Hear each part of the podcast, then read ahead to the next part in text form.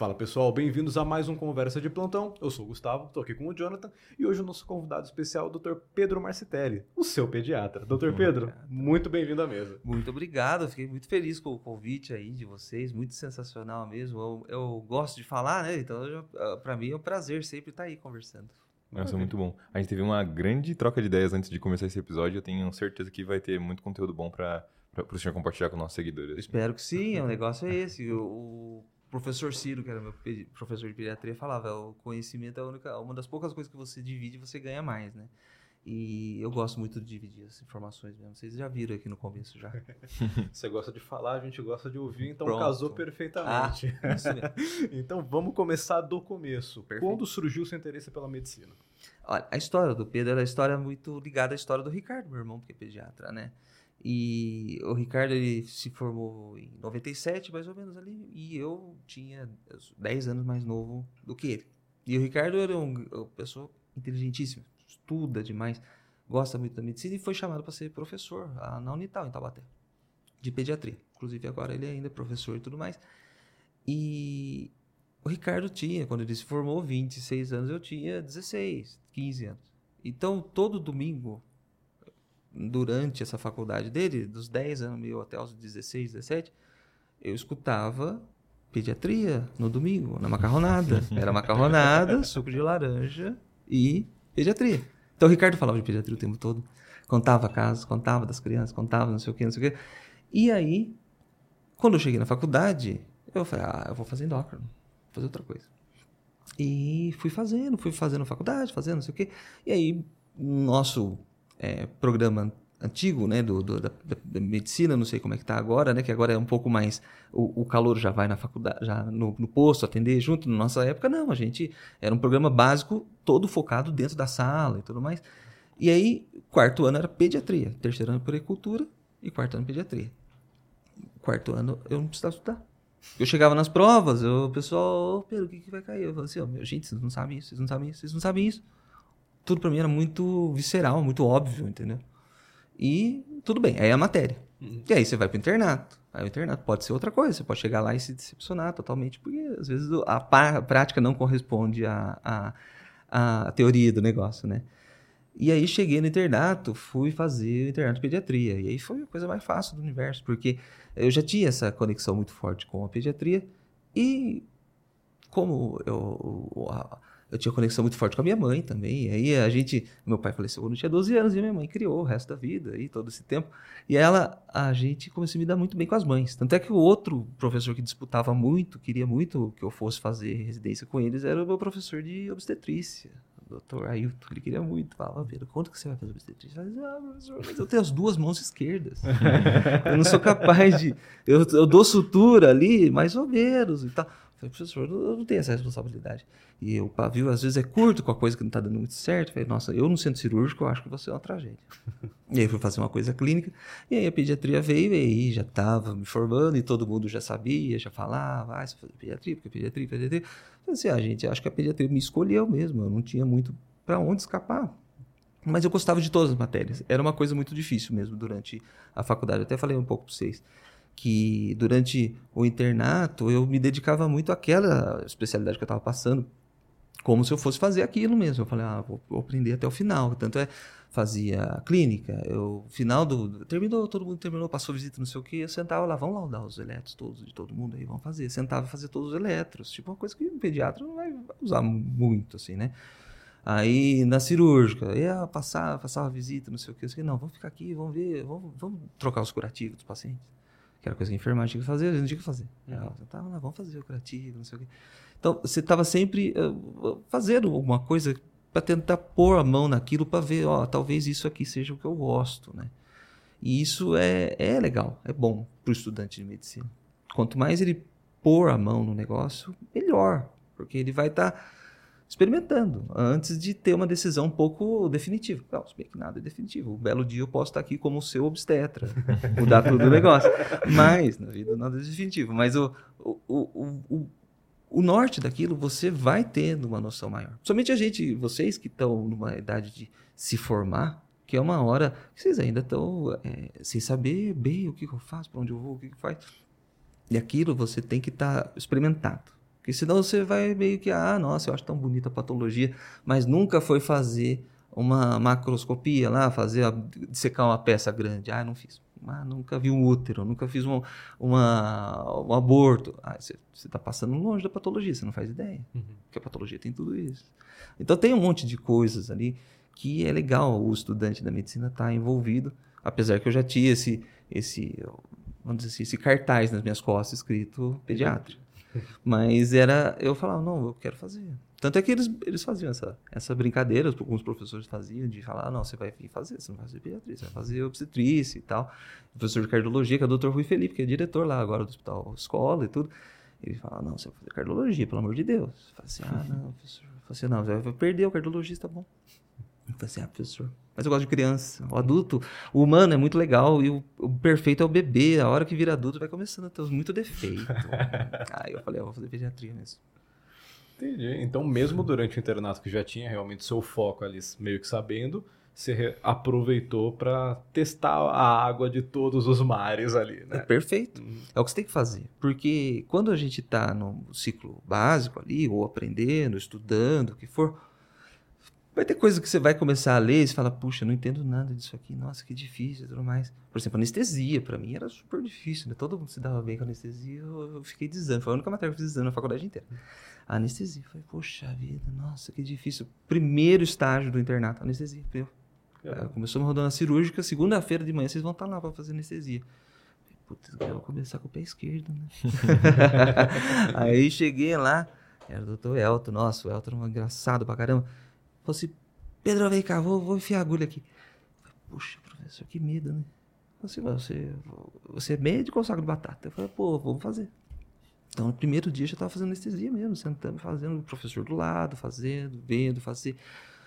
Perdi o medo das anestesias. Depois fui fazer residência, eu tinha que usar anestesia na UTI o tempo todo. Eu estava lá, todas as doses guardadas, impregnadas na sua cabeça. Uhum. Porque você fez antes. Então, o negócio é estar tá pondo a mão mesmo. Essa é a verdadeira medicina mesmo. A medicina, a gente. É, tem, a medicina não é só pôr a mão, mas é a aplicação do que você estudou, é a aplicação, o meio entre pôr a mão e o estudo, esse meio aqui, é ali que está a medicina.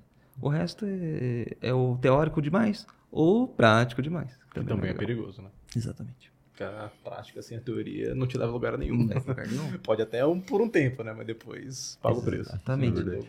E o seu irmão chegou a te dar aula? O Ricardo foi meu professor da, da, da sala de aula. Eu chegar é. lá e ver o Bourbão entrando lá com papel, projetor e dar aula. E os meus amigos que iam na minha casa, tomava cerveja e ele lá, ó, vocês estão fumando em cima do circo aí, o circo tá pegando fogo, vocês estão fumando em cima. É uma frase que ele sempre falava. E aí, pô, você começa a ver o negócio, você vê que o seu irmão tem uma, um conhecimento muito mesmo diferente das outros caras. Você fala, puta, que cara legal mesmo, né? Que cara diferente. E, e ele fez aula, uma aula de poricultura, um pouquinho, no terceiro ano. No quarto ano, o ano todo, tinha o módulo dele. E o internato, ele era chefe do internato.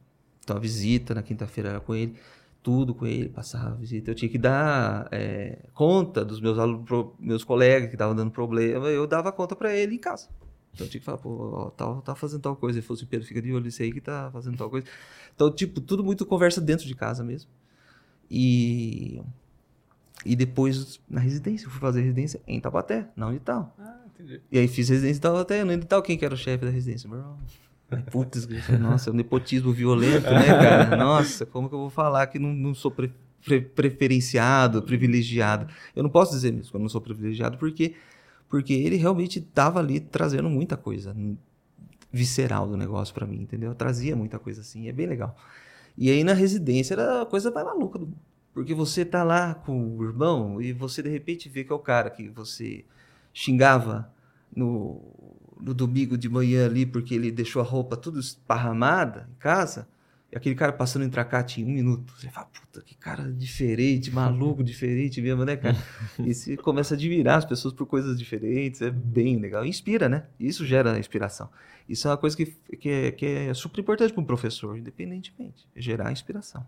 E aí passava a, a, a residência. Aí R1, R1 não tinha tanto contato, porque ele fazia UTI, fazia chefia e tal, tudo mais. Então tinha horário da sexta-feira, que era reunião clínica e tal, encontrava e tal, não sei o quê.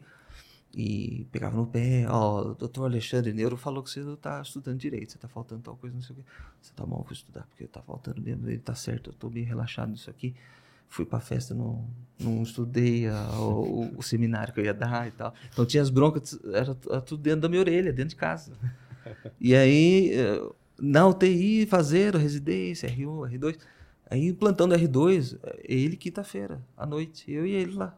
E aí, o que, que você vai pedir? Ah, você vai pedir isso aí de novo? Ah, aquela coisa, você tá com medo de se engordando, não sei o quê. Um puxava muito o pé do outro, assim. E, e, o Ricardo, ele é muito. Ele fez uma medicina muito visceral mesmo também. Ele era muito assim de.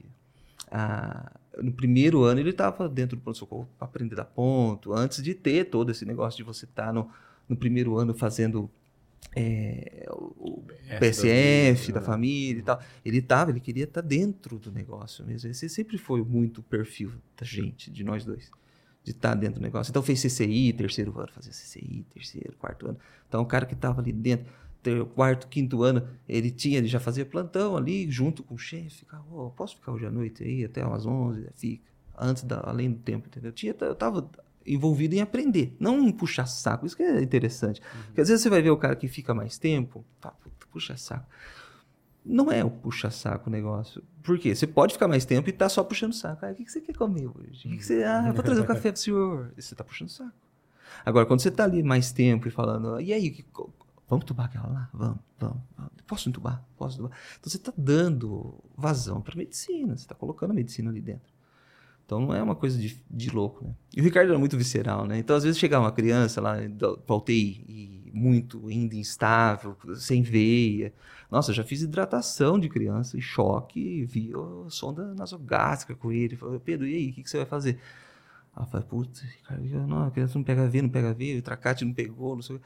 Faz, vamos fazer via oral, vamos fazer via nasográfica. Fez, experimentou, deu certo.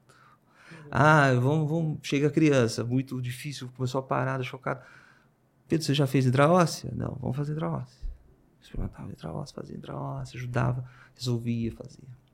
Isso na época eu estava focado, porque o meu primeiro momento foi o quê? Eu vou fazer pediatria, mas eu quero fazer UTI. Uhum. Eu queria fazer UTI. Eu entrei para fazer UTI.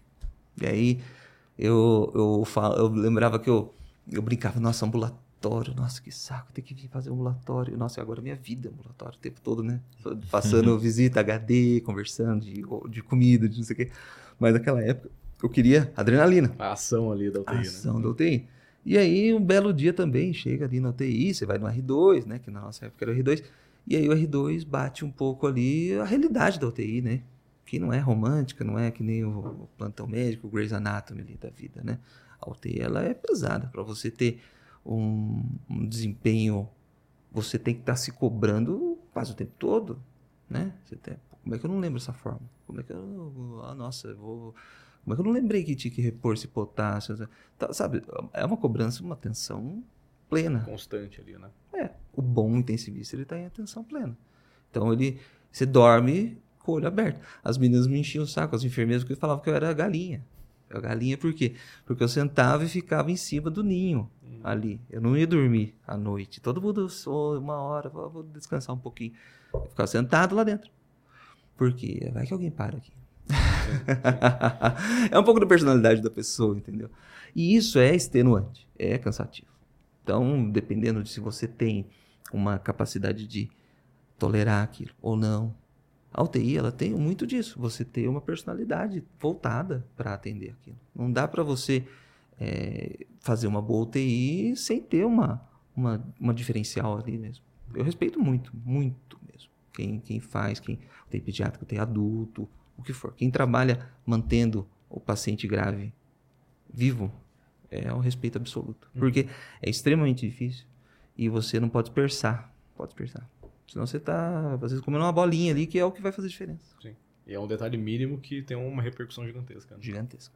E eu tava no R2, um paciente meu, ah, o primeiro paciente, um menininho, sete anos lá. E aí vem ó, a, a, a preceptora e falou, esse aqui é seu. Falei, tá bom, ótimo, belezinha. Aí vai, diminui o parâmetro, vamos tirar FiO2, aí belezinha. Vamos estudar, vamos estudar, tá respirando bem, tirou a sedação, começou a respirar bem tal, tranquilo. Isso era quatro e meia da tarde, o, o nosso horário de plantão naquela época era das cinco da tarde às sete da manhã do outro dia. Então era diferenciado pro pessoal que ia fazer um plantãozinho no PS à noite, em outro lugar, ter duas horas para ir tomar banho, ir para outro lugar e tal. Ainda tinha muito isso, né? Na residência, estágio, o que for. E aí, fui para casa, voltei outro dia, menino tinha falecido. Puta, que choque. E aí, falou, não, o menino tinha, fez, deve ter feito atelectasia, fez um broncospá, fez alguma coisa, a gente reentubou, ele não voltou, e aí foi difícil e tudo mais, e aí, tá bom. Puxa, fiquei super sentido. Todo mundo ficou sentido, né? A gente, os pediatras sentem, sentem bastante mesmo. Tem um óbito paciente, não adianta. E aí, depois de um tempo, vem a sorologia. Olha, era HIV positivo. Ah, puxa, a gente não sabia. Então, estava comprometido de outras formas também, né? Então, é uma, um momento que também, às vezes, define. Sim. Você chegar e falar, pô, agora é sua. A bola é sua, vai, chuta. E aí, às vezes, você fala que, puxa vida, eu achei que essa bola era de rugby, né? Não era de futebol, né? E aí, aquilo pode ser impactante para qualquer um, né? E aí, nesse momento, eu fiquei bem sem norte. Porque daí eu falei, puxa, eu vou terminar a residência. E agora? O que eu vou fazer? Aí comecei a dar plantão. E plantão, plantão, plantão. E aí, os plantões me sustentaram durante uns bons 12, 13 anos direto. Aí, bastante tempo direto. Só plantão mesmo. Porque ó, aí entrou um pouco o relaxo também, né? Termina a faculdade e fala, puxa vida, nossa, que difícil, né? Foi estudar, passar por todo esse perrengue. Agora eu quero aproveitar. Aí só plantão, ganha dinheiro, põe ali, resolve, compra uma coisa, agradece, vive bem. Puxa, que bom. E aí chega uma hora que você cansa, né? E nasce a filha. Então tem as coisas que vão vindo ali que vão puxando você pro consultório também diferente. Perfeito. Então, 12 anos direto só de plantão sem consultório. A sua Sem vida consultório. era puramente hospital. Nesse período, sim. Então, eu fiz, eu formei em 2007, 2009 eu terminei a pediatria, que era dois anos naquela época ainda. Os meus calouros ali do R1 que se deram já começaram com três anos, Três, deram né? um pouco pior ali, tadinho. Mas a, a- é importante fazer três anos. Nossa, hoje em dia eu vejo como faz diferença. Que eu devia ter feito mais ainda tempo. E aí eu não fiz R3. Não fiz especialidade. Por quê? Porque eu comecei a fazer plantão e eu falei, ah, daqui a pouco eu faço. Uma coisa, outra coisa eu faço. Uma coisa, outra coisa eu faço. faço. E aí começou a doer mesmo fazer plantão. Chega uma hora que você cansa, né? Passar duas, três noites fora de casa, e às vezes ser acordado na madrugada ali, ficar acordado, e o cortisol seu vai estourando, você vai começando a engordar, você vai engordando, você vai começando a roncar, você vai começando a cansar, e aí você fica exausto para ir para o exercício, você não quer ir para academia, você não quer fazer nada, começa a deprimir, e aí fica a cabeça pesada mesmo. Eu falei, pô, não posso continuar assim. E aí eu comecei a fazer o consultório. Minha mulher, a Renata, ela é dermatologista. Ela tem o consultório, então ela até atende o pessoal todo lá. E ela falou, vem aqui, o horário que eu não tô, você faz, atende o seu. E eu falei, Renata, o seu consultório é tão bonito aí, cheio de coisa, né? Dermatologista normalmente tem as coisas bonitas e tudo mais. E eu falei, puxa, eu vou bagunçar, né? Porque vai vir minhas crianças, criança faz bagunça. Ela falou assim, não, vou fazer um armário aqui que é dupla face. Aí fez o armário, até hoje tem lá. É dupla face. Você puxa para um lado, tem as bagunças do pediatra, e puxa para o outro, tem a coisa linda do dermatologista. Então ficou um consultório, consultório giratório quase. Que legal. E aí ficou bom, porque dava pra gente dividir e tudo mais, e tudo mais. E eu comecei a fazer, sem pretensão nenhuma. E eu era uma pessoa que usava muito a internet já por, por ser meio meninão mesmo, de gostar de brincar, de assistir, de ver vídeo, de jogar videogame pra caramba, nossa, um, um vício interminável. E aí eu falei, nossa, esse cara que, que gosta, vamos ver aqui, né? Eu comecei a ver Instagram, ver, ia, mandava foto, eu postava foto minha tocando guitarra, postava foto minha segurando o gato, foto de Instagram. Uhum. E aí, de repente, eu comecei a ver os meus colegas, alguns ali, postando ah, coisas da, da, da medicina. Eu, Pô, legal, né? Postando, beleza, tá bom. Ai, que besteira. E continuei fazendo a minha vida ali, tudo mais. E aí, quando eu comecei a fazer o consultório, eu comecei a ver, falei, poxa, eu preciso aprender como é que funciona o consultório, porque eu não faço a menor ideia como que funciona, como que atende, o que, que ah, onde guarda o dinheiro, né? Aquela coisa toda, mas não só isso, mas a dinâmica e tudo mais. E eu comecei a seguir várias pessoas. Até que comecei a seguir a Bia, que é a minha caloura de medicina. A Bia, ela tem a Carla Beatriz, tem um Instagram muito legal, que ela ensina. Ela começou a fazer um Instagram do nada. Ela fez um Instagram dela, subiu, e ela fez um outro Instagram do zero, para mostrar para vocês que eu sei fazer. E aí chegou lá também, super alto, o pessoal seguia, respondia e tudo. E ela ensinava marketing médico. E aí nessa história eu falei, pô, marketing, pô, faz sentido, né? E eu já era um cara meio que assim nos plantões. Eu atendia as mães e quase todo dia tinha uma mãe que falava, doutor, qual que é onde é o seu consultório? Porque eu, eu, eu criava um afeto, uma ligação mesmo, porque eu sempre fui de falar. Não adianta. Isso é- Essa, essa parte não adianta. O meu pai era comerciante, que ia vender tudo para todo mundo. Então ele tinha essa capacidade de falar muito. E aí as mães, nossa, doutor, o senhor explica, né? Uma coisa que, nossa, naquela época era um absurdo o médico explicar pra mãe por que que tá acontecendo tal coisa. Era, ó, esse aqui. E tchau. E as mães começaram a vir no plantão e falar, eu quero passar com o doutor Pedro, eu quero passar com o doutor Pedro. Eu falei, pô, nosso negócio, al- alguma coisa eu tenho que realmente conecta com elas mesmo. Você vê como eu já tinha lá na, na- no, no residência, lá já tinha. Mas eu fiquei desnorteado, porque eu fiquei sem, sem norte quando eu perdi a, a residência da UTI da minha cabeça ali. E aí elas começaram a vir, não sei o que, não sei o que. Eu falei assim, tá bom, vou começar a fazer. E deixava o cartãozinho ali, a mãe pegava e tal, não sei o que. Minha Bia era muito disso de falar, você tem que fazer do seu jeito, ter a sua própria estrutura, ter a sua própria eh, forma de fazer. E ela falava muito mal dos convênios, né? Sempre foi muito de falar mal do convênio, porque o convênio realmente é uma situação que a gente, eh, em termos de atendimento de consulta, é muito difícil.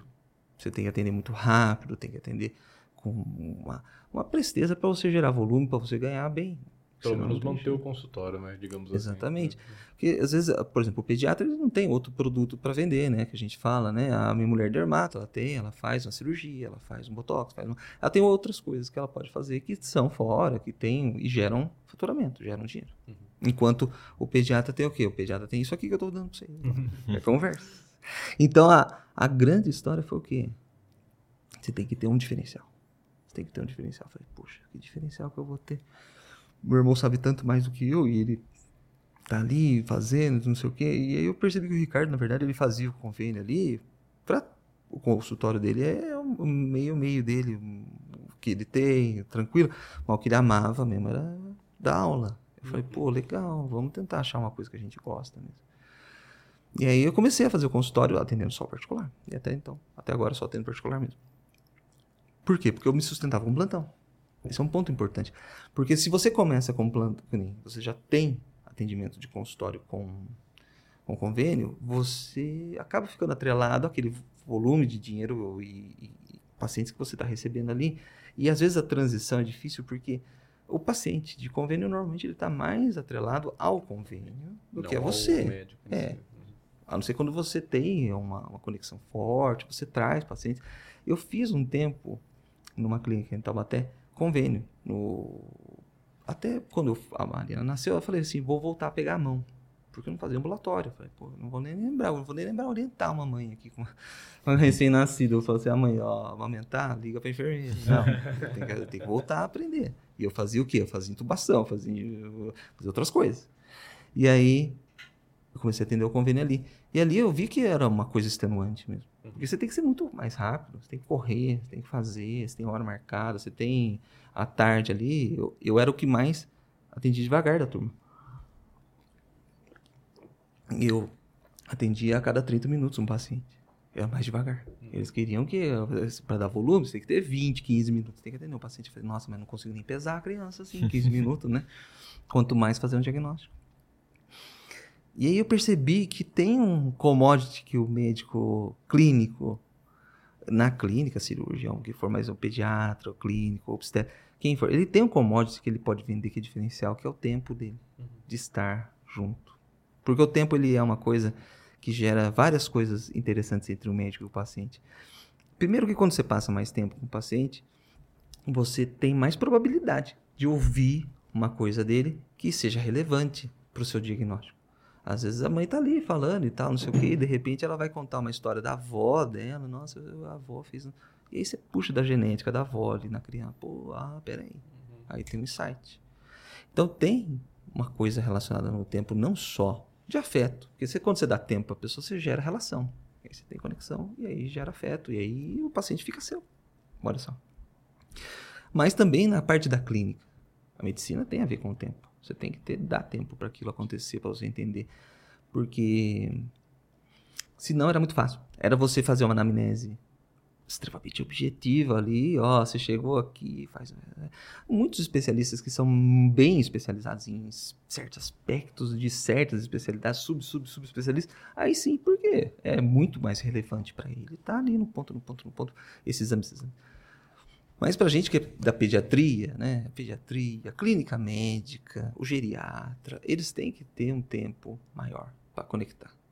Para aquela pessoa estar confiante em você no tratamento, porque você vai precisar que trate muito tempo. O geriatra, o cardiologista precisa que tome o, o, o remédio o resto da vida. Se aquela pessoa não confiar em você, o que ela vai Não vai fazer? tomar. Vai tomar. Então você. é- E é uma coisa que é, é- é complicada. Né? E aí o tempo, eu comecei a perceber, nossa, o tempo faz diferença, eu vou dar tempo para as mães. Eu falei, nossa, vou um tempo de consulta maior. E aí você começa experimentando, né? Ah, vou dar 40 minutos, vou dar uma hora, vou dar uma hora e meia. Aí a gente vai vendo qual que, que dá mais certo. Normalmente uma hora é uma hora legal e tudo mais. Você tem a anamnese toda é, preparada para focar em aspectos e tudo mais. Mas aí eu comecei a vender esse tempo. Beleza, ótimo. E eu falei, nossa, tem que ser é, condizente. E aí trabalhava no plantão, fazendo não sei o que, não sei o que, e fazendo a internet, fazendo o Instagram. E aí, um belo dia, eu fiz um- uma caixinha de pergunta. A Bia falava muito disso, de você fazer a caixinha de pergunta e você mesmo responder, né? Eu falei, pô, ah, vou fazer no começo e tal, não sei o que. De repente, o pessoal começou a perguntar. Por quê? Porque realmente a, a fala era uma, forte, uma coisa muito forte, né? Tinha essa conexão. E aí, um dia perguntaram de que fazer com a birra. O que, que eu faço com a birra do meu filho? Meu filho tem dois anos, só faz birra, não sei o que, não sei o que. Eu falei assim, puxa, legal, não faço a menor ideia.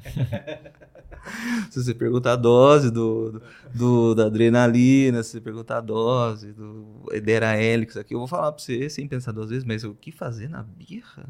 Ah, eu quase que respondi assim, fazendo, nós vamos no psicólogo, né?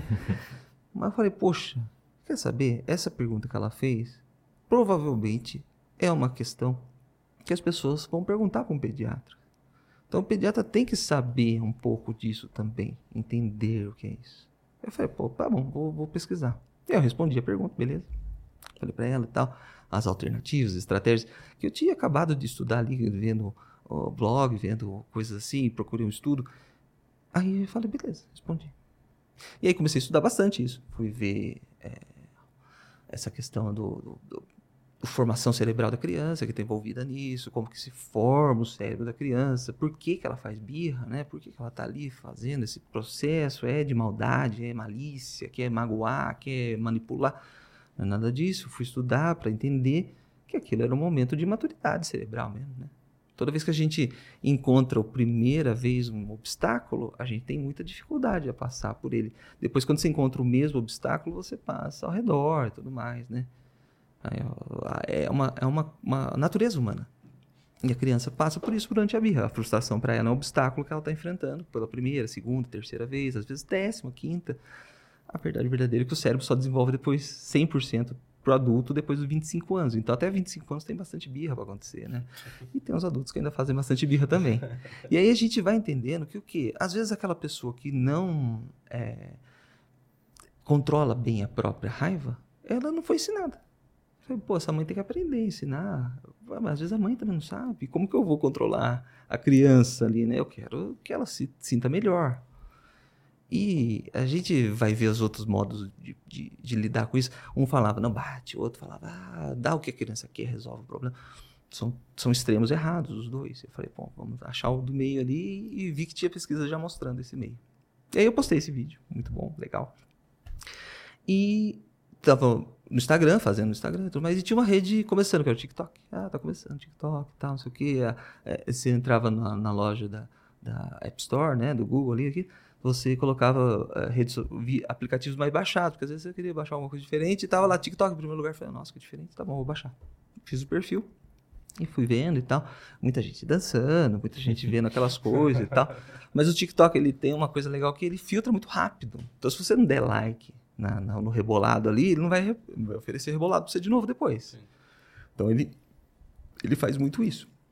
E aí eu falei, quer saber? Essa redezinha aqui e tal, legal, é de vídeo, né? Vídeo, tá bom. Vou pegar os meus vídeos que eu respondo pergunta tá entupindo meu celular. Eu preciso apagar. Eu vou jogar tudo lá. Comecei a jogar. Joga, joga, joga, joga. E aí eu vi um, um colega, algum outro influenciador falando assim, você que quer ser no TikTok? Poste três vezes ao dia. Eu falei, Ah, ótimo, melhor ainda. Então vou postar 10 vídeos ao dia aí. Comecei a postar, postar, postar. E fui colocando. E esse vídeo da birra aí despertou essa curiosidade, despertou essa dúvida. E de repente ele começou a subir no TikTok, subia tá, bastante visualização e tudo mais.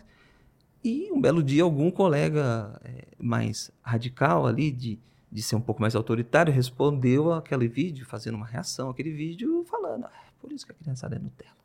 Por isso, por causa daquele outro, por causa não sei o quê. Gerou uma discussão. E foi bom, né? Uhum. Porque a polêmica ajuda quem está na internet. a gente fala, é verdade. Então a polêmica acabou me ajudando. Eu até mandei mensagem agradecendo ele depois, porque daí aquele vídeo subiu muito, porque entrou muita gente que não concordava. Só que as pessoas que concordavam, elas defendiam. Uhum. E aí chamou outras pessoas que concordavam e virou aquele, aquele campo de batalha. E aí eu, eu só assistindo também. Não eh, foi um dia que eu tava fazendo a mudança de casa, até falei pra vocês, tava tudo bagunçado, não sei o quê, e eu tava olhando, comendo McDonald's aqui, e a casa toda encaixotada, bagunçada. E aí tinha sempre uma, uma notificação, duas, três. Aí eu olhei no TikTok, tinha 10 mil. Eu falei, ah, nossa, que legal. O que aconteceu? E aí tava cheio. E aí todo mundo falando, Pedro, vai lá e responde. Esse pessoal tá xingando você. Falei assim, ó, que bom, graças a Deus. Tem que xingar mesmo. Nossa, não sei se eu tô certo, não sei se eu tô errado, pode xingar. A opinião é deles, né? E aí foi o momento que o TikTok começou a crescer bastante. Aí foi, eu já tinha uns 5, 6 mil, aí foi crescendo 20, 30 mil por dia, até chegar nos 300, mais ou menos 400 mil ali, que deu uma estabilizada, e agora tá com 480 mil. Então o TikTok veio muito desse vídeo e dos vídeos que corroboram junto com ele, dentro daquela aquela, aquela temática.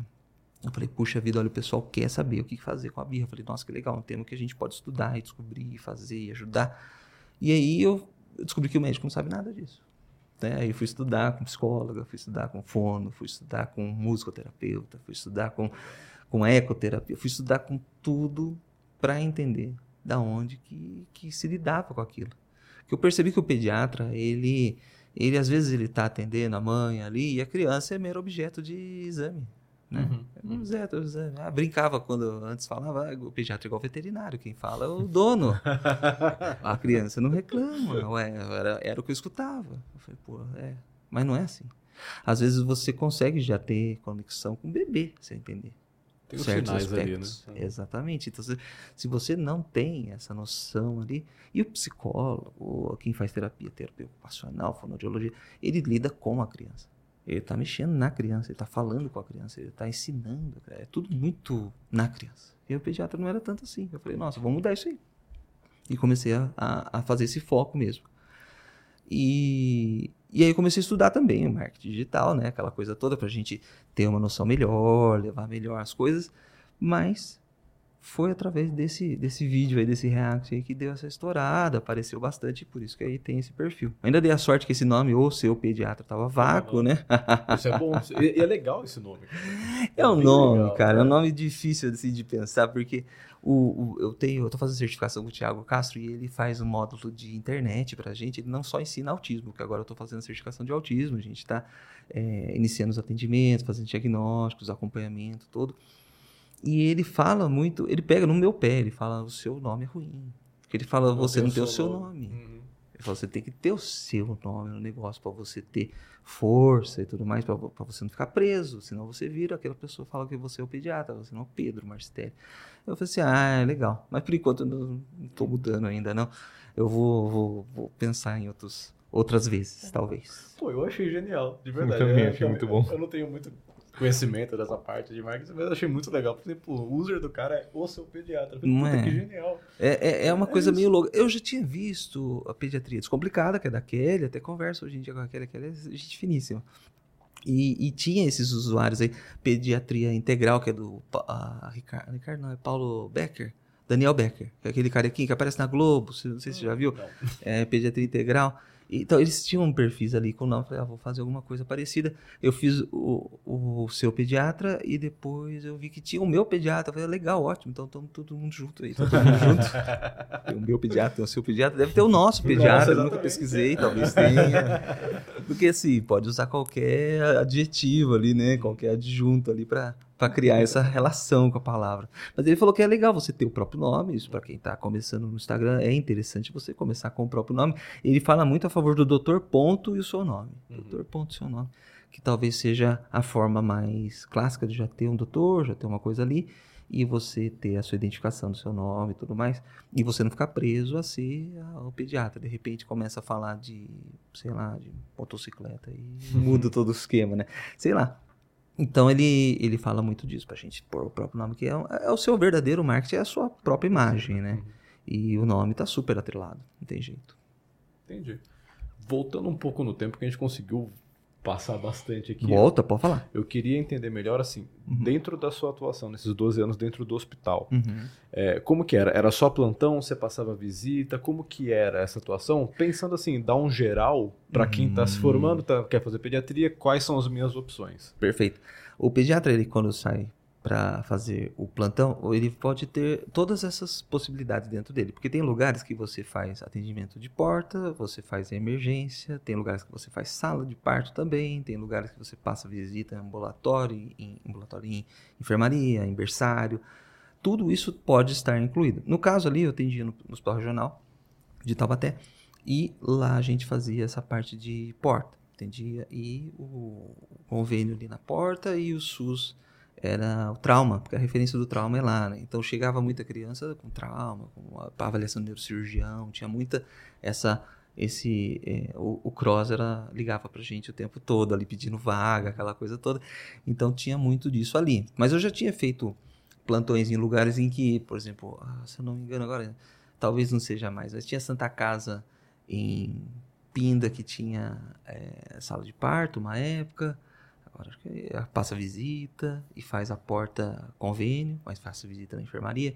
No caso regional, tinha a, o visitador da enfermaria separado. Então, eles depende muito do lugar que você vai chegar. Então, quando você vai chegar num lugar para dar plantão, é importante você se informar a, as atribuições que você vai ganhar ali, entendeu? Porque podem ser além do que você está esperando. Às vezes você chega ali, eu já tive um colega que chegava num lugar, nossa, eu tô precisando tal dia, vai lá, vai lá, fui. Chega lá e era era, era sala de parto junto e já tinha muito tempo que não via um bebê nascer na vida ali, já estava dando plantão de porta há muito tempo, emergência, e de repente vai ver um bebê nascer, nossa, puxa, vou ter que abrir o livro aqui. Pra... Então é uma coisa um pouco mais é, diferente. Mas era uma, uma. Você tem toda essa gama dentro da, da pediatria em relação aos plantões ali. Uhum. Além de, lógico, né? Se, se o, o, a visitador é uma outra gama que você pode ter para enfermaria e tudo mais e até lugares que, por exemplo, pronto-socorro de Taubaté tem essa é, mini enfermaria que guarda as crianças que passam a visita do, dia anterior para o dia seguinte, aquela coisa toda, que ainda não está internado, aquela, é, é, aí tem um visitador específico para aquilo. Então, do, dependendo do lugar que você está no plantão, tem essas variações. Perfeito.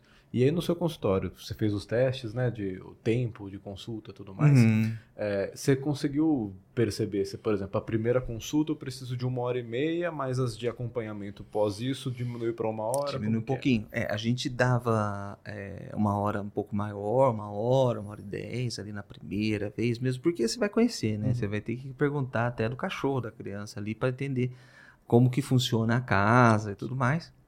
E às vezes o primeiro exame é difícil, né? Isso é uma coisa muito comum na pediatria, você sofrer para examinar o paciente. E normalmente depois os retornos ali são mais rápidos ali, ou um pouco menos demorados, 30 minutos. Aí eu fazia um retorno relaxado também, porque daí eu já tinha aquela hora reservada. Entendi. Então, mas você mantinha na agenda o horário? Ainda mantenho. Ah, legal. Mesmo retornos, eu mantenho uma hora reservada, porque às vezes dá uma hora, uhum. dependendo de como for, entendeu? Então você tem aquele tempo reservado para fazer o retorno. E uma coisa que às vezes os pediatras esquecem, que é ter disponibilidade fora daquilo. Uhum. O WhatsApp, né? Me ajudou bastante. Porque antes era o quê? Ligava na casa do pediatra de madrugada. Uhum. Doutor tá com febre, né? Eu lembro, nossa, minha mãe ligava. Doutora Cláudia, que foi minha pediatra quando eu era criança doutor, ah, eu fui lá na casa da doutora Cláudia, vomitei na sala, na sala da doutora Cláudia, cara. Ah, na casa dela, que vizinha da minha mãe. Então, aquela coisa maluca, né? É, sim, sim. Hoje em dia a gente não vê mais isso. Por quê? Porque a gente tem uma conexão muito mais fácil com o WhatsApp, né? Quem não gosta de atender o telefone, como eu, que não, não sou nem um pouco fã de atender o telefone, acaba acaba aproveitando muito bem, porque é um, um, recado rápido, é uma conversa, você troca uma ideia, você faz uma interconsulta, às vezes algum exame que você pediu de manhã, ah, você quer que você não vai atender no consultório à tarde, não vai dar para aquela mãe voltar e tudo mais, facilitou muito o WhatsApp. E os sistemas de prontuário eletrônico, né? Que, nossa, modificou totalmente. Porque agora eu, eu tenho uma, um carimbo digital, né? Uhum. Você tem uma identificação digital que até serve para tudo, né? Nossa, foi tão bom fazer aquilo que até fui fazer entregar um documento para o governo e eu usei o Bird como meu é. autenticador, que eu era eu mesmo, entendeu? Então tem uma, uma uma vantagem muito grande. Às vezes é um antibiótico que você tem que prescrever. Não adianta você falar para a mãe, vai lá e compra um, um xarope de tosse, né? uhum. né? Você tem antibiótico, ah, vem aquele exame alterado. Peraí, já mando para você. Não precisa mandar é, correr, entregar, ou mototáxi entregar receita, né? ou pedir para a mãe vir na sua casa e correr o risco de ganhar um vômito na sua sala. não é? Então tem essa vantagem. Isso foi maravilhoso, gente. Nossa, isso aí é uma modernidade a favor do médico mesmo. Isso faz toda a diferença. Legal, legal. Então tá bem estruturado dessa forma o jeito que você atende. É, precisou. Precisou porque é, virou uma necessidade mesmo. E o, o, a, modernidade ela vai trazendo muito disso. Você está sempre caçando uma coisa que seja nova, né? Isso combina muito com a medicina. Porque a medicina, ela, para você que não está lendo a atualização científica do seu, do seu departamento, né, da sua sociedade, eu sou pediatra, eu nem li a atualização do ano da Sociedade Brasileira de Pediatria, você já ficou para trás. Uhum. Então tudo tudo tem é, o cara que faz a medicina, ele tem que tá sempre querendo saber. Fala que gosta de estudar, né? Você tem que gostar de estudar. Não é exatamente gostar de estudar, é curiosidade. Uhum. Essa é a verdade. Você tem que estar tá curioso, querendo saber. E agora? Ah, tá bom, vou ler. Porque a, a, a, vontade de estudar, o gostar de estudar, vem da curiosidade. Se você não tem curiosidade, não adianta. Você não vai, você vai ler aquilo forçando, né? Ah, estimulando negativamente aquela situação, né? Fica penoso, né? É. Tudo isso, esses pensamentos, essas ideias vieram depois que eu fui estudar essas psicologias todas, por causa da Bia. Hum. Olha só. É isso que eu até trazer, a gente começou falando, né? Que a prática sem a teoria não é nada, muita teoria, pouca prática não é nada. Perfeito. E aí você se vê com uma teoria que na prática não era o suficiente. Não era o suficiente. E teve que ir até multidisciplinar, né? Exatamente, Buscar outras coisas. Exatamente, por quê? Porque a, a mãe vai para você como médico, ali no caso da pediatria, mas eu acredito que todo, todo paciente veja o médico como a pessoa que sabe o que está fazendo, né? E às vezes a gente pergunta coisas que são fora da alçada mesmo. É, vou perguntar do pé para a criança que para o neurologista. Às vezes ele entende, às vezes não. Então, a, a, nesse caso, eu percebi que tinha muita relevância, muita relevância, entender como funciona a cabeça da criança, para a mãe se entender melhor. E até foi tão bom, porque quando eu fui, eu tive filha, eu fui pregando muito aquilo, né? Uhum. Fui tentando usar ou não usar, o que, que dava certo, o que, que não dava certo. Fui experimentando, fui fazendo. E aí a gente foi entendendo melhor, né? A questão da birra é um momento ímpar na vida daquela criança. Ela é a hora que você aprende a se acalmar. Se você não aprender ali, você vai ter que aprender de outro jeito, mais para frente, com outros jeitos, outras formas que são às vezes mais difíceis.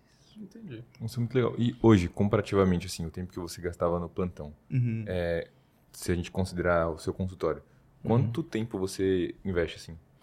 No consultório, eu faço mais ou menos períodos. Aí fazer aqui, aqui, aqui, aqui, dentro do consultório, lá atendendo. Tem períodos menores. Eu tenho é uma tarde, uma manhã, uma tarde, uma tarde, uma manhã, uma tarde, uma tarde e uma manhã. Então são quatro períodos de seis horas, uhum. basicamente. Então não é muito tempo que eu tô dentro do consultório. E o plantão eu deixei para uma tarde na sexta ali, finalzinho do dia. E aí a gente faz, faz tranquilo para manter a conta em dia. Mas fora desta, desses horários, os horários que eu tô vago, aí eu crio para internet, uhum. porque daí a gente acaba criando é, complementos para toda essa história, né? Vira uma máquina ali que você tem que estar tá passando óleo nela para sempre ela estar tá funcionando, né? Uhum.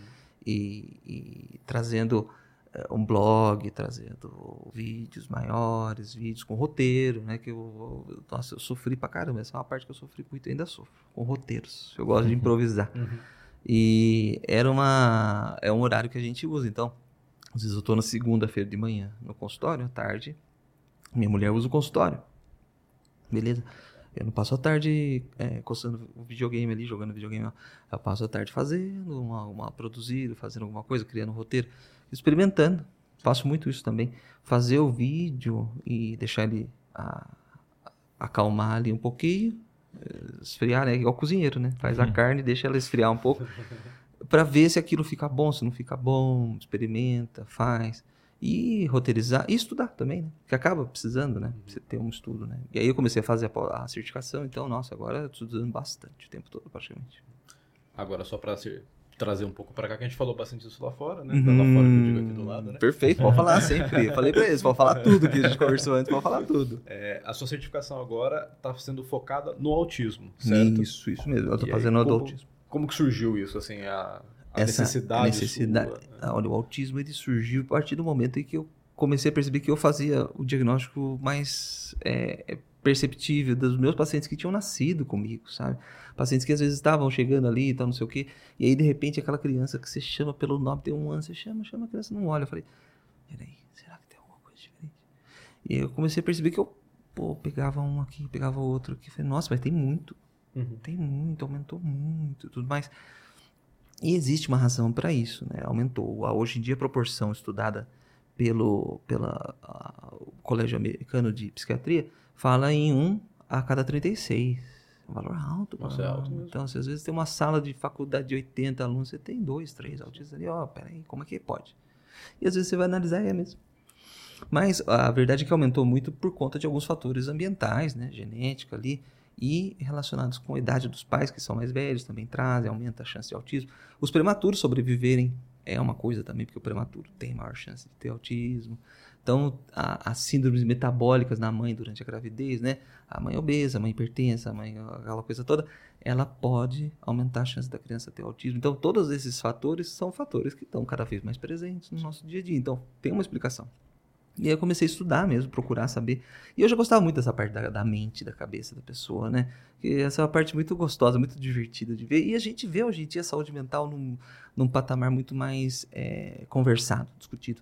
Antes não, nossa, imagina, aquela pessoa que era autista, ah, você não via na rua, por quê? Porque enfiava dentro de casa e trancava. Uhum. Essa é a verdade. Então, a, a, às vezes tinha uma família inteira de autistas lá em Taubaté, tinha, nossa, era super conhecido, andava na rua, todo mundo chamando, xingava, aquela coisa toda. Por quê? Porque era todo mundo autista ali dentro. Fala. Agora você faz o diagnóstico depois de, nossa, quando eu era criança, esse pessoal era autista. Uhum. Então, a, a, eu fui entender que aquela pessoa tem que ser tratada, tem que ter dignidade e tudo mais, né? Com certeza. E os meus pacientes ali, o que, que eu faço e tudo mais.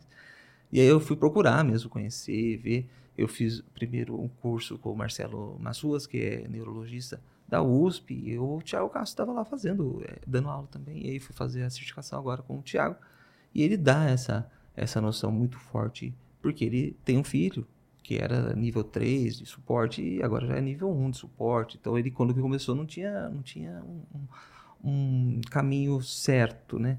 A gente vê ele contando a história que ele, ele tinha que ter um médico que fosse o que falava, ó, faz isso, faz aquilo, faz aquele outro, e não tinha, não existia. Uhum.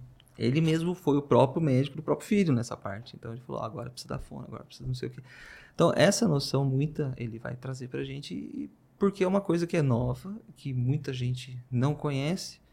E o autismo, eu tinha dificuldade de pensar e entender ele já na faculdade. Eu falo, nossa, mas peraí, como é que pode ser? Se você não vê o negócio, você não, parece que não entende bem o que está rolando, né? E de tanto ver criança que não tem, e de repente você vê uma que tem, você vê a diferença, você vai entendendo é, a prática às vezes acaba dando esse insight em certos aspectos da sua vida médica, né? Uhum. Você vai ver, ó, de repente é uma era uma especialidade, uma coisa que eu achava que era super difícil de captar, de repente está ali na sua frente. Você tem e faz, entende, né? E a certificação veio por causa disso. Depois o planejamento é, é fazer a psiquiatria depois. Ah, agora fazer, cuidar da cabeça dessa turma toda. Porque eu percebi que a saúde mental é, é no futuro, para o ser humano, é fundamental. Eu, a gente tinha outros escapes, eu acho que de, de, de, aliviar a mente, diferentes na época que era tudo mato, né? Como diz o outro. Todo mundo ia para a roça pescar. Então, a, agora nosso, nossas diversões são estressantes, né? Sim. Você se diverte estressando, assistir um filme de terror ali, que prazer de ver um terror. Ou ver um videogame, um videogame uhum. Resident Evil, mata todo mundo. Então tem tudo uma, uma, uma, um, uma diversão estressante. Uhum. Aí você fala, puxa, até, até nisso, né? E a exigência né, da mente humana hoje é muito alta, né? Você está sempre exigindo, sempre pedindo que esteja estudando, que esteja fazendo tudo mais. E aí acaba tendo muitas pessoas que têm uma, uma, uma possibilidade de aguentar melhor, tem possibilidade de aguentar menos. E a gente vai ajudando. Quem pode, quem não pode. É, e hoje em dia, até na sociedade mesmo, você vê que tem alguns movimentos que a, a gente mesmo, que até como estudante de medicina, se uhum. coloca nele, pensando que o lazer é tempo desperdiçado, desperdiçado né? Desperdiçado, Você vê aquela quantidade de matéria para estudar, para colocar em dia, você senta no sofá, você primeira coisa fala, puta, eu não devia estar aqui, devia estar estudando. e você não desliga, né? Você fica então, nisso desliga. constantemente. Ah, né? E aí, às vezes, até você não tá fazendo, mas você tá com a cabeça lá tenso, nervoso, é. porque... Então, a, a, atenção, nossa, o excesso ali virou uma exigência, assim, cada vez maior, cada vez maior. Parece que o cara tem que trabalhar 24 horas por dia hoje em dia, né? Tem que estar... Tá ligado o tempo todo. Ah, você é jovem, você aguenta. Pô, não é assim. Mas eu vivi isso com os plantões. Sim, sim. E quando você começa a fazer plantão, ah, aquele dia que é mais tranquilo, beleza, ah, vou fazer no dia seguinte, vou fazer no dia seguinte. Aí você faz. Ah, mês que vem, aí você se comprometeu, e aí aquele plantão, o primeiro foi pesado, o segundo foi pesado, o terceiro dia você já tinha comprometido um outro, pronto, dançamos. Hum. Você vai fazer o terceiro rugindo, fazendo mal, tratando mal, xingando. Foi a hora também que eu percebi. Quando a gente começa a dar muito plantão ali, e essa é a hora que eu fui parar para pensar no consultório e tudo mais, porque chegou uma hora que eu comecei a não me reconhecer mais nas coisas, sabe? Uhum. Você começa a se estressar demais e fala, pô, eu, eu não, não, não fui criado para responder desse jeito para as pessoas, para falar mal com as pessoas. Então, aquela. Tem um momento negro sempre, né? Que é a hora que vai virar as coisas. E muitas vezes nos plantões aparece bastante, nossa senhora. Uhum. Conta, dica. Não, não, eu só ia falar que realmente é, é disso mesmo. Você começa a perceber que aquilo que antes te dava prazer, você fazia com vontade, é. vira penoso, vira cansativo, tira o prazer. E... É, é o, o, a mente, nossa, ela tem que estar tá sempre é, sendo estimulada. Tem mentes que são mais necessárias, certos estímulos, que tem que ter uns estímulos mais prazerosos, né? Aí você tem que ter um, um, um coeficiente maior de, de atividade naquilo. Outras pessoas têm uma capacidade de sentar, examinar, ver, escutar. Isso diferencia muito dentro da cabeça de cada um. Por isso que eu não falo nunca que ah, quem é louco que, vai dar plantão até o resto da vida. Eu tenho colegas que são que dão, deram plantão o resto da vida felizes da vida. Por quê? Porque para eles aquilo é o, é o que eles queriam fazer, está dentro do perfil deles, entendeu? É tudo questão da expectativa mesmo, né? Isso, isso é sempre bom o estudante de medicina ouvir, né? Você ter a sua expectativa e ver se você se atende com aquela expectativa. Se não se atender, busca outra expectativa, né? Uhum. Porque o, o, o, que eu fiz foi um erro, né? A gente queria fazer o TI, chegou lá e bateu na cara, e daí agora o que eu faço? Eu sentei e, e deixei os plantões dominarem a minha vida ali. E o plantão ele é oneroso para quem não tem esse perfil, e no fundo eu não tinha. Já, já dava para ver quando eu não tinha o plantão da UTI, né? Não tinha o perfil da UTI. Uhum. O quem não tem muito perfil de TI, no final, o perfil do, do pronto-socorro é, é, semelhante, é parecido, né? Você tem que ficar muito tempo dentro do hospital, é diferente. Diferente do que o ambulatório que você faz hoje em dia, né? É, exatamente. E daí você tem um tempo para respirar, né? Você uhum. chega ali, conversa e tal. E, e dá risada, né? O hospital, o Ricardo sempre falou muito disso. O hospital, ninguém tem, tem vontade de dar risada dentro do hospital. Você não dá risada. Você tá ali ou porque te pagam, ou porque você quer, uhum. né? ou porque você precisa, né? Uhum. Então, o, o hospital é muito isso. Ou pagam ou você precisa. Ou não é um lugar de prazer, de alegria ali. Não é, nunca. É difícil, realmente. Super. E às vezes até pega mal, né? Pega mal, pega mal é. é. Nossa, eu tinha uns amigos que eram mais, mais relaxados, mais palhaços. O Ricardo pegava tanto no pé que ia de boné e bermuda e jaleca. Ele falava, meu Deus do céu, como que eu vou dar aula para um cara desse no hospital, assim, desse jeito, relaxado, curtindo balada aí. Mas é porque a gente realmente é é, é, tem um pouco essa maleabilidade quando está estudando, né? Depois, quando você começa a, a cair, a, a, o negócio é sua responsabilidade, aí às vezes dá uma quebrada mesmo. Tem que virar a chavinha, né? É, é verdade. É difícil. E, e qual é a sua perspectiva em relação à pediatria, assim? Porque eu, eu vejo, eu até eu discuti com o último pediatra que veio aqui, uhum.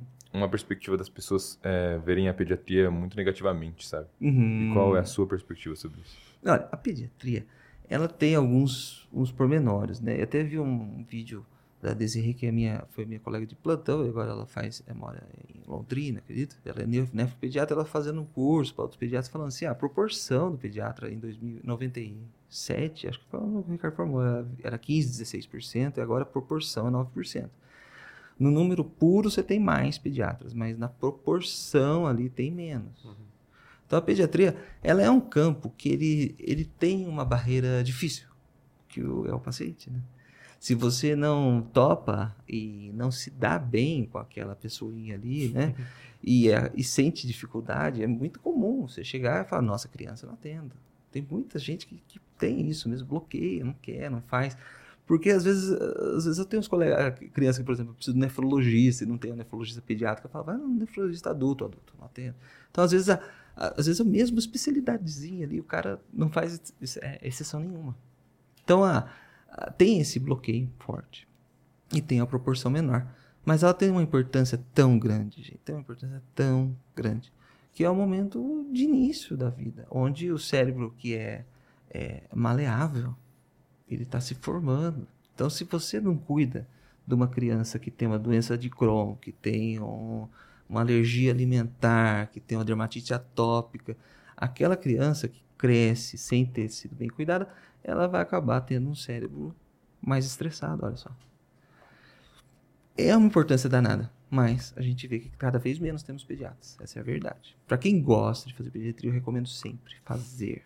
Faça. Porque é uma missão diferente um pouco, porque assim, você, tem que fazer meio de tudo mesmo.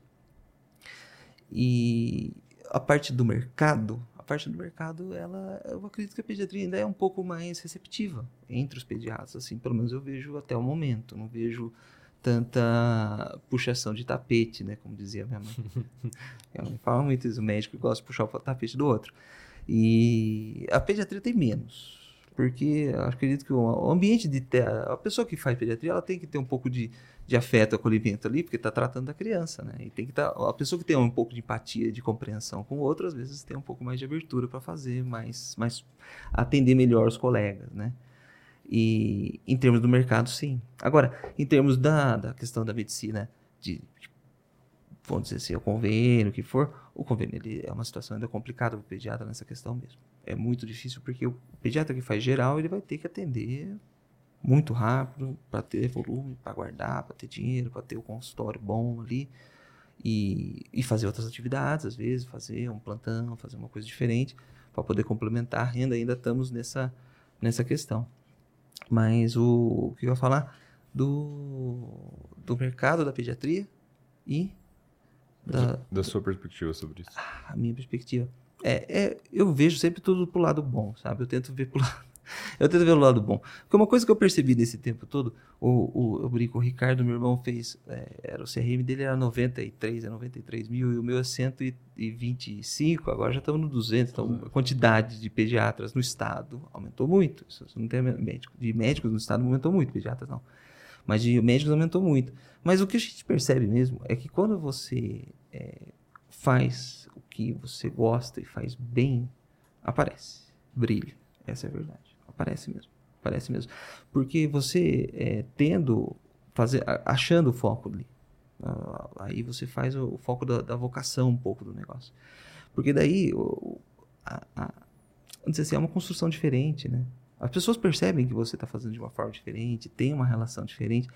Por isso que eu não vejo uma competição tão intensa. O que me preocupa às vezes é do país ser muito grande, né? Que eu falei até para vocês que a gente tem uma distribuição de médico muito ruim em termos do país, é uma concentração extrema aqui na nossa região, no sudeste e tudo, enquanto tem regiões que não tem tantos médicos que precisam, né? Mas também o médico que se forma aqui, ele fica, é, vamos dizer assim, sabendo, né, acostumado a ter o recurso para fazer a boa medicina. E aí você chega num lugar que não tem, a responsabilidade é sua. Isso todo Sim. professor gosta de falar, né? Se você, por exemplo, vai transportar um paciente e eu fiz transporte também um tempo. Uhum. E eu joava pra caramba. Cara, olha só como a gente faz as coisas, né? Eu passava mal. E aí, o... você vai transportar um paciente. E aí você tem que ver se ele está apto a ser transportado. Porque a partir do momento que ele entrou dentro da ambulância, ele é seu. Se ele parar e não tiver, você deixou entrar ele tinha que estar um, uma possibilidade de entubar, já está entubado, a culpa é sua. E isso reflete um pouco na nossa, no nosso local de trabalho que a gente vai, né? Porque tem que ter o recurso que você veja como necessário para desenvolver uma boa medicina. Então, assim, não é só, ah, tá todo mundo acostumado aqui porque aqui é cidade. Não, é porque realmente tem o um recurso para você se cercar de segurança, entendeu? Ninguém acha o CRM no lixo, né? Sim. Ninguém acha, ninguém, absolutamente ninguém. Você vai fazer uma, uma, uma coisa que você tem que se sentir seguro, que tenha respaldo, é, digamos assim. respaldo, assim. que tenha tudo isso para você se cercar daquilo e tá bem, né? Melhor. Então, a, é, o que teria que mudar na história, né? Talvez manter o número de escolas de medicina talvez seja impossível fechar isso. Eu sempre eu falo para turma, abril nunca mais fecha, né? Uhum. Eu tinha, eu falava muito isso em certos pronto-socorro, que às vezes ah, a pediatria dá prejuízo no pronto-socorro, aí falava, vai fechar, não fecha. Não fecha, senão a, a, a, vanguarda aparece aqui na porta, é, né? A, a, Globo aparece. Tem o vereador. O vereador, é. não tem como fechar. Então, abril não vai fechar. Mas o grande negócio era ter um programa de distribuição que tivesse também o suporte em cada lugar que levasse. Não sei, os Estados Unidos tem muito isso, né? Não sei se vocês já viram. Nos Estados Unidos você faz a prova e dependendo da nota ali você escolhe qual estado que você vai morar. Mas os estados dos Estados Unidos são equivalentes, né? Em termos de estrutura. Aqui não, aqui a gente sofre muito com, com locais que tem muita estrutura, locais que tem muito pouca estrutura. Isso é uma, uma, uma desigualdade que atrapalha para o médico que está saindo aqui, entendeu? Uhum. Isso é importante saber. Para o estudante tem que estar cercado de segurança sempre. O Ricardo, meu irmão, falava muito isso. Você vai fazer um plantão ali, o bebê de menor de 3 meses, está tossindo, peça raio-x. Pô, tem que fazer um raio-x, né? Não, mas a escuta tá ali, peça. Você vai ver. Às vezes parece uma coisa que você não está esperando, porque o bebê é pequeno, você não está acostumado, você é inexperiente. Hoje em dia não, hoje em dia eu já estou experiente, já sei como é que é. Uhum. Mas sabe, cercar-se de segurança em relação à medicina é o fundamento também importante. Você tem que estar sempre tranquilo. Sem dúvida. Né? Isso, muito bom. E o pessoal sempre pergunta quando a gente vem aqui, ou uhum. o pessoal fala, ah, porque eu gosto de pediatria e tudo mais. Sim. Como que é lidar com as mães? Porque é o terror de muita gente, né? a mãe, cara, a mãe é o momento do, do exercício de empatia, né? Esse é uma coisa muito importante, você ter um exercício de empatia. Eu falo que eu virei um pediatra muito melhor depois que eu fui pai, né? Antes de ser pai, eu era um pediatra de emergência, resolve. Agora, até fiquei no começo, quando a Maria nasceu, até fiquei meio, ai meu Deus, agora eu vou tubar um bebezinho igual a minha filha. Sabe? Umas coisas assim que botam na cabeça da gente. Mas a, lidar com a mãe é uma hora da empatia. Você tem que ter é, saber sempre colocar na sua frente da cabeça que aquela pessoa está sofrendo com o bem mais precioso que existe na vida dela. Que é, é para toda mãe, para todo pai, quem tem filho e ama o filho, é o bem mais precioso. Não adianta, você troca o carro, você troca a casa, você troca tudo pela saúde do seu filho. E aí gente, naquele momento, você acolher mesmo a mãe. Porque tem que ter uma conexão ali. Você tem que deixar aquela mãe se queixar, deixar aquela mãe falar e tudo mais. O que dificulta, às vezes, é no pronto-socorro, que você tá de madrugada, você tá cansado, vem, chama lá, doutor tem ficha. Aí você vai lá e chega, ah, meu Deus do céu, aquela dor de, de ouvido das, do dia inteiro. Mas se você for pai, você ver que às vezes aquele dia inteiro a criança não queixou, queixou aquela hora de dormir, entendeu? A criança, ela é, ela é, é muito natureza. Isso é legal também de saber, né? Que a criança ela tem muito mais proximidade com a, com a nossa natureza é, primária, primal ali, do que do adulto. Então, para a criança, aquela hora é a hora. Toda hora é a hora. A uhum. criança uhum. é quero já, né? É agora. E a mãe, às vezes, ela está atendendo uma necessidade daquela criança. Então, é, é uma questão de um exercício. Uhum. Eu acho que tem que exercitar, experimentar, deixar falar. Isso é uma coisa importante que vocês fazem muito bem, legal. Isso ajuda muito com o médico, em toda especialidade. Mas na pediatria ali, a pessoa, ela traz ali, às vezes, uma queixa que você fala, puxa, que saco, uma coisa. Respira e deixa acontecer ali, fica tranquilo, respira. Na próxima, vai um pouco ali, tenta ser mais objetivo, traz um pouquinho mais para a questão necessária. Mas deixar falar é muito legal, faz muita diferença. Porque os, os, os humanos gostam de se comunicar. Isso, depois de todo esse tempo de Instagram e tudo mais, eu fui estudar também marketing, conversa e tudo mais. E a comunicação ela, ela é uma, um ponto muito importante, é o que diferencia a gente dos outros animais mesmo, não adianta. E isso é uma coisa que o ser humano sempre vai ter preferência, quem ouve ele. E aí você gera conexão, e aí o seu paciente volta, e o seu consultório anda, e você vai bem, entendeu? Uhum. Isso é independente. Mesmo se for um, um, cirurgião de mão, microcirurgião, é, deixa eu ouvir, escuta. Fala o que ele fazia com aquela mão. O que você fazia com essa mão? Você tocava um instrumento? Tá. Para criar o quê? Conexão gerar interesse, gerar empatia, gerar conexão, que é super importante, faz toda a diferença. Mas, às vezes, tem que ter paciência extrema mesmo. Uhum. Aí depende da pessoa. Tem pessoas que têm mais paciência, tem pessoas que têm menos paciência. Se você for atender um TDAH, às vezes é mais difícil, porque aquela criança é aquela criança que não para, que ela sobe, que ela mexe, que ela não tem, ela não tem aquele respeito, né? Aquela criança mal criada. Isso é um perfil clássico do TDAH. Uhum. Então, a criança, aquele momento, você tem que estar tá examinando aquela criança, não bravo com a vida que aquela mãe não está tomando conta. Se você está se focando em, em ficar chateado que a mãe não está é, corrigindo aquela criança naquele momento, você está perdendo o tempo de estar tá diagnosticando aquela criança. Que é um momento que você tem que estar tá olhando. Nossa, essa criança, ela anda assim, ela faz assim, ela anda assim, ela mexe assim, ela brinca com o carrinho rodando a rodinha, ela não põe o carrinho no chão. Você está perdendo o diagnóstico. Perfeito. Em vez de você estar tá aí focado dentro do seu próprio eu, de estar tá nervoso e tudo mais. É, a medicina, é, a boa medicina, ela é exaustiva. Uhum. Essa é a verdade. Porque você vai dar muita energia nisso. Porque você vai estar botando é, observador, cara. O papel do observador é, é fundamental. Você tem que estar observando sempre.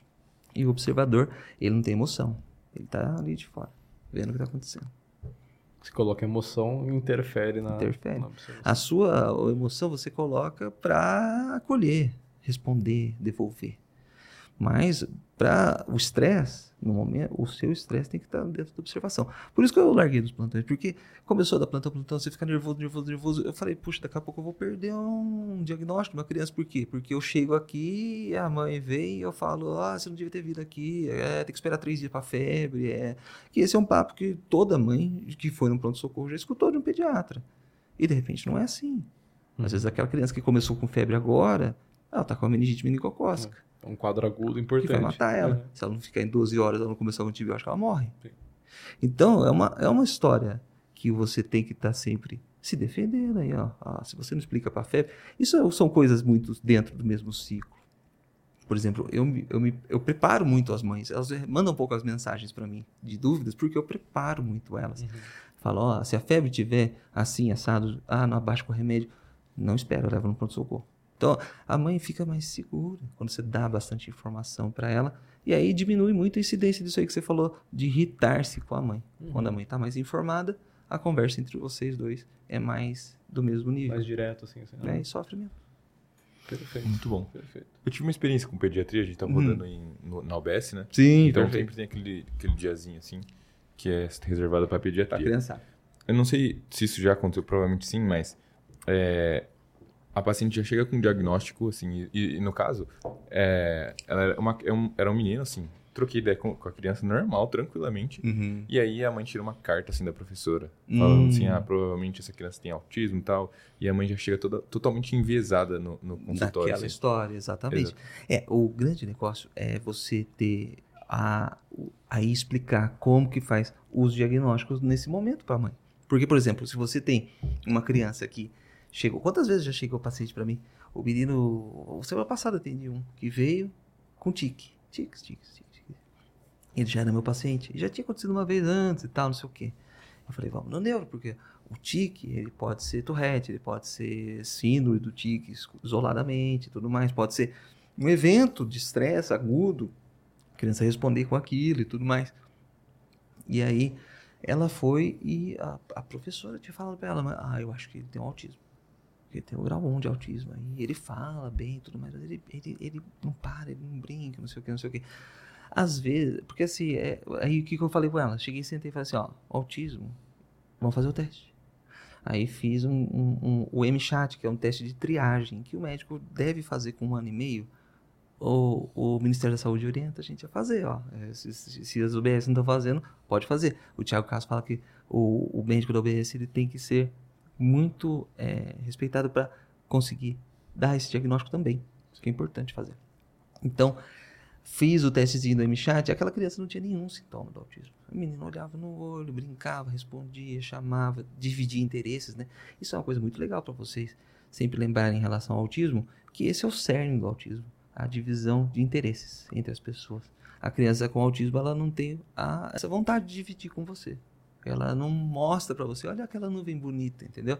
Ela não aponta outras coisas. Olha, papai, eu quero aquilo. Ela, quando não sabe falar. Então, todos esses, os questionamentos estão todos dentro do MChat. Ele é bem legal, é bem legal, é bem interessante. E ele tem a triagem. E aí você, botando a ciência dentro do negócio ali para a mãe, ela fala: Não, doutor, o senhor tem razão, não tem nada desses, desses, desses sinais que o senhor está falando. E aí você consegue já nortear essa mãe melhor, entendeu? Porque a mãe, ela, ela vem para vocês como médico, pra gente como médico, e ela entende que a nossa autoridade, ela é maior mesmo. Ela tem uma autoridade maior. Não adianta, o CRM ele tem uma autoridade maior porque a cobrança é maior.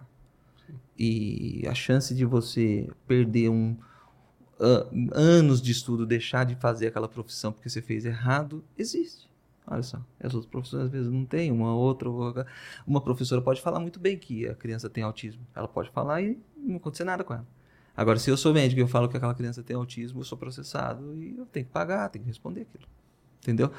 Então, como envolve responsabilidade, quando envolve essa, essa questão toda, gera um respeito quando você também traz.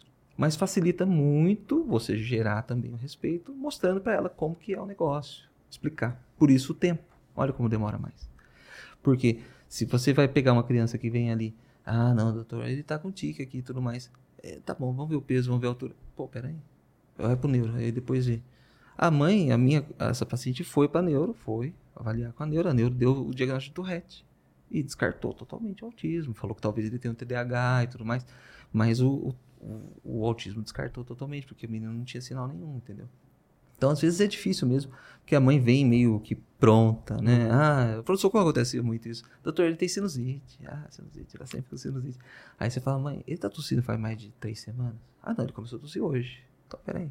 Sinusite tem que estar tá tossida muitos dias para poder gerar secreção, para criar colônia de bactéria, para virar uma infecção. Então, tem. Aí você explica a historinha dela, da sinusite para ela. Ah, o livro tá assim, assim, assim, assim. Ela fala, nossa, doutor, não tem nada disso. Ela concorda com você e vocês chegam juntos no diagnóstico ali, tranquilo. Você pega na mão da pessoa um pouco mesmo. Porque senão a gente não gera conexão e não gera respeito e não gera a, a, a, o, vamos dizer assim, a pessoa olhar para você e ter, gostar, querer voltar, aquela coisa toda. Porque o meu, meu negócio da medicina, eh, da pediatria, eu, eu, eu, foco muito nisso, entendeu? Eu acho que o paciente tem que querer voltar em você. Sim. O Ricardo falava muito assim, ah, o paciente tem que sair dando risada do seu consultório. Eu falei, ai, cara, como que faz? Né? Às vezes é um diagnóstico difícil e tudo mais. Eu falei assim, não, você tem que tentar baixar o cortisol daquele paciente, para ele conseguir sair ali um pouco mais relaxado, sempre no seu consultório. Assim, enquanto ele não relaxar, não deixa ele embora. Falei, ah, que ideia boa, né? Muito bom. Fácil de fazer, né? Fácil tranquilo. fazer, tranquilo, resolve numa só, né? Dá um chá de maracujá, então, né? Todo, todo consulta tem um maracujá junto rolando ali, pra você ter diagnósticos difíceis e a pessoa relaxar, entendeu? A mãe da criança com transtorno, ela vai muitas vezes já meio que esperando alguma coisa. Essa é a verdade. Uhum. Porque o, o Tiago fala muito isso também, que o diagnóstico do autismo de é, grau alto de suporte não é o médico que dá, é a sociedade ao redor daquela criança que dá. Aquelas pessoas ao redor vai falar, nossa, esse menino é estranho, esse menino é diferente. Ah, não vou convidar ele para o aniversário. A mãe já fala, pô, alguma coisa está acontecendo. E aí ela vai para você meio que já preparada para aquilo, né? Esperando só realmente a canetada, digamos assim. É, porque a responsabilidade do de canetar ali, nossa, né? Isso é uma coisa muito importante. Não adianta, essa é a parte que gera, quando você responde a uma coisa é, com gravidade, gera respeito porque aquilo tem resposta. Se você não fizer direito, você vai perder a possibilidade de fazer aquilo de novo, entendeu?